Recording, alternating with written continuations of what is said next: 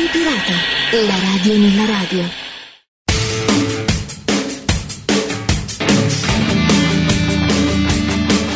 Allora, andiamo ad occuparci della storia della radio in Irlanda. Mi ha dato il via una lettura di Radio Notizie. Tra l'altro voglio ringraziare Gioacchino Stallone perché mi ha passato alcuni numeri vecchi di Radio Notizie, veramente interessanti, dove si parlava, e dove citeremo tra poco, una radio in Irlanda. Così, vagabondando un po' per la rete, mi sono imbattuto su un sito molto bello che è aireradio.org.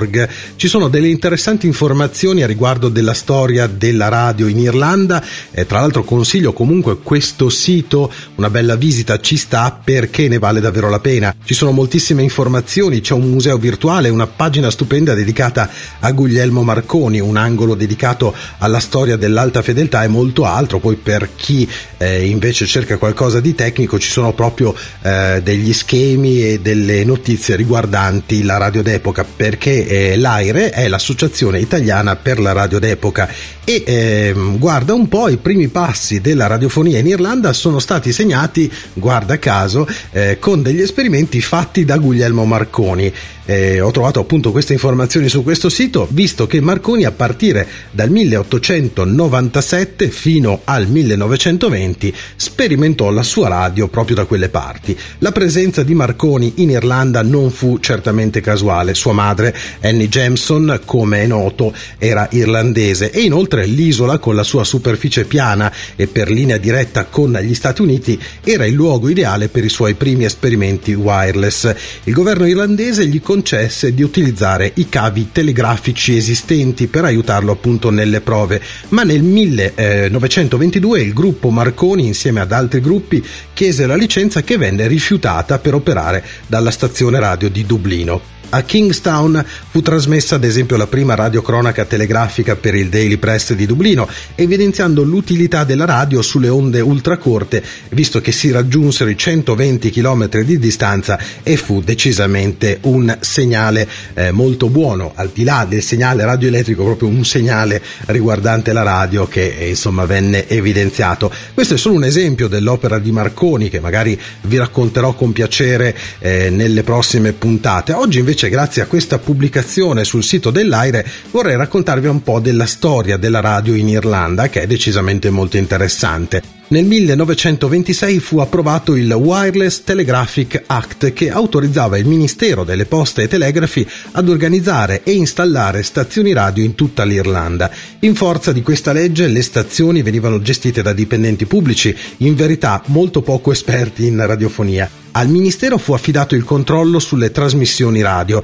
Prima di questa legge l'ufficio postale irlandese aveva iniziato un circoscritto servizio di radiofonia a Dublino e dopo l'Act del 1926 procedette all'apertura di stazioni radio in tutte le aree urbane del paese. Il 1 gennaio del 1926 fu istituito l'ente radiofonico irlandese. Contrariamente agli altri paesi europei, la diffusione in Irlanda si sviluppò molto lentamente. È da sottolineare che infatti l'Irlanda, grazie alla ricordata sua felice posizione occidentale, ha svolto un ruolo chiave negli sforzi per l'invio di messaggi transatlantici. Nel 1924 il governo del libero Stato irlandese decise di istituire il servizio di radiofonia e già nel gennaio del 1926 c'erano ufficialmente circa 2500 licenze a fronte di 25.000 apparecchi radiofonici. Pertanto molti ascoltatori possedevano radioricevitori privi di licenza, erano quindi ascoltatori che avevano apparecchi radio ben prima che fossero introdotte le licenze per legge. Nel 1933 il servizio radiofonico raggiunse finalmente molte aree rurali con l'apertura delle trasmissioni ad onde lunghe. Nel 1939 invece vennero effettuate delle trasmissioni in onde corte. Da segnalare una cosa curiosa: il 1 aprile del 1933 le trasmissioni radiofoniche duravano circa un'ora a notte per 6 ore la settimana. Venivano trasmessi solo programmi poco costosi e con molta musica. La radio nazionale di Stato irlandese promuoveva infatti qualsiasi forma di cultura tradizionale, le esibizioni musicali dal vivo erano all'ordine del giorno e i programmi musicali contribuirono a diffondere ulteriormente le registrazioni americane di quegli anni. Le trasmissioni politiche erano quasi inesistenti. Sin dall'inizio le trasmissioni avvenivano in irlandese e educavano usando la lingua antica che è il gaelico.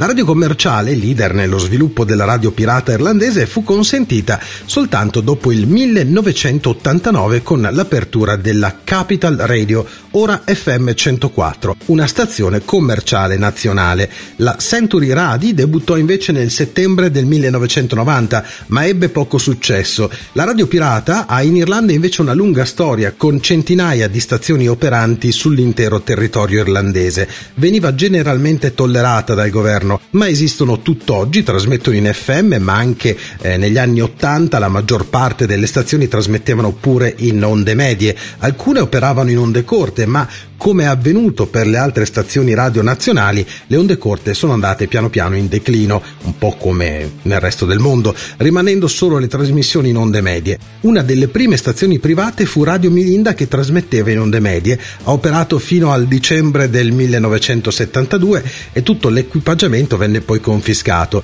Interessante, come segnalavo all'inizio, una segnalazione anche su Radio Notizie, esattamente sul numero 256 del dicembre del 2017. Si parlava appunto di Radio Energy Power AM. Una particolareggiata descrizione tecnica è presente su Radio Notizie di un emittente non ufficiale che trasmetteva appunto in onde medie che diffondeva da Dublino con bassa potenza. Ha iniziato nel 2003 trasmettendo principalmente nei fine settimana per la grande area di Dublino. Radio Pirata, la radio nella radio.